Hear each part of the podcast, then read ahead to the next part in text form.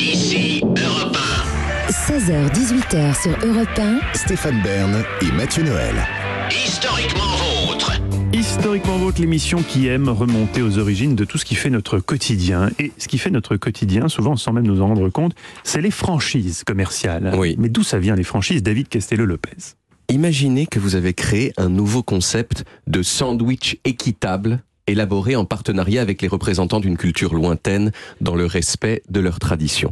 Et vous, et vous décidez donc d'ouvrir un restaurant qui vend ces sandwichs que vous baptisez Goulanga parce que c'est le nom d'une divi- d'une divinité hyper intéressante venue de la dite culture lointaine. Vous créez, vous créez un logo, vous donnez des noms inutilement énigmatiques à chacun des éléments du menu. Par exemple, vous proposez une, boiton- une boisson qu'on appelle le toracha, dont on dit que celui qui le boit connaîtra la joie avant la prochaine lune.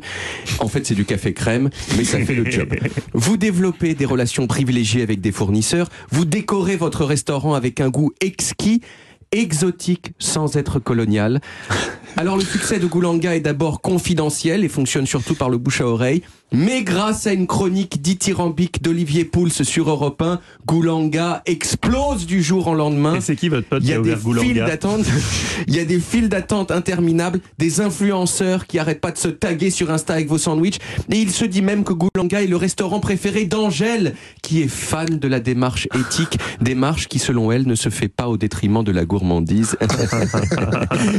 et disons-le, vous commencez à engranger de la grosse grosse moulaga.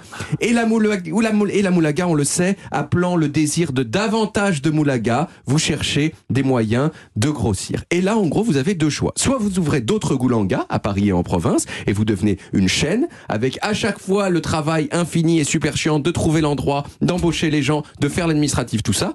Soit eh bien, vous autorisez des gens indépendants à profiter de l'aura de Goulanga en ouvrant eux-mêmes leur propre Goulanga. Et ces gens-là, autant vous dire qu'ils vont devoir raquer en permanence pour avoir le droit de s'appeler Goulanga.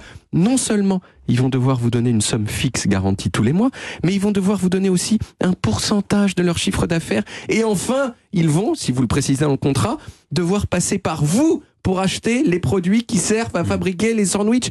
Et bien sûr, vous allez toucher des marges, des marges sur ces produits. Chez Carrefour, par exemple, un autre exemple de Goulanga. Chez Carrefour, chez Carrefour, les franchisés ils doivent acheter 92% de leurs marchandises à la centrale d'achat de Carrefour. La franchise, c'est donc un aller simple pour les couilles en or, en prenant moins de risques que si vous faisiez tout vous-même et en travaillant quand même moins. Le monde aujourd'hui, il est couvert de franchises dans à peu près tous les domaines de l'existence. Jean-Claude Biguin, mon coiffeur, franchise. Les stations de service Total, franchise. Big Fernand, leader du oui. burger gourmet, franchise. Carrefour City, je l'ai dit, franchise.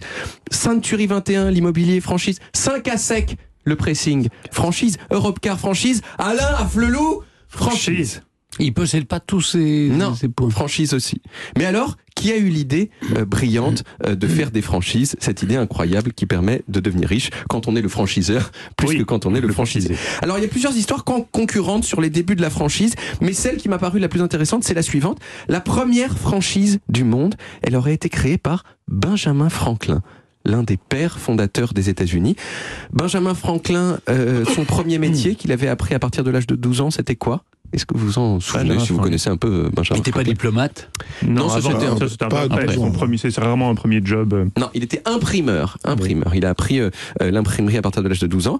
Et en 1930 1733, pardon, pardon, alors qu'il avait 27 ans, il a créé un partenariat avec un type qui s'appelait Thomas Whitmarsh, dont on considère qu'il avait déjà en germe euh, le principe de la franchise. Ce partenariat, c'était Benjamin qui a dit Écoute, on fait un deal, j'achète une presse à imprimer et je t'aide avec mon expertise à monter euh, une imprimerie à Philadelphie. Toi, tu es responsable de toutes les dépenses, tu dois acheter ton papier chez moi, tu as pas le droit de t'associer avec qui que ce soit d'autre et tu me donnes 30% de tes revenus. Oui, donc oui, c'est Voilà, le ça a concept. marché et il l'a ensuite fait avec plein de gens dans plein d'autres endroits, ce qui lui a rapporté énormément d'argent. Et euh, on considère donc que c'est la première franchise du monde. En France, la première franchise, on considère qu'elle date des années 20. C'est Pingouin qui vendait, de la laine en pelote, largement oublié comme franchise aujourd'hui. Mais le gros boom des franchises s'est fait à partir des années 70. Il y avait 34 enseignes franchisées en France en 1970. Il y en a presque 2000 aujourd'hui. Ça donne envie de lancer Goulanga pour de vrai. Voilà, Bah, ça, mais là, tous quoi. les éléments sont réunis. Voilà, Mais oui. quoi. On va bosser sur les noms Mais il faut bosser la qualité. hein. Exactement. Oh, ça, c'est, on verra. Et le, et le sourcing des produits. Merci David, on retrouve les origines en podcast sur toutes les applis audio et en vidéo sur YouTube Dailymotion et évidemment sur le site europe1.fr.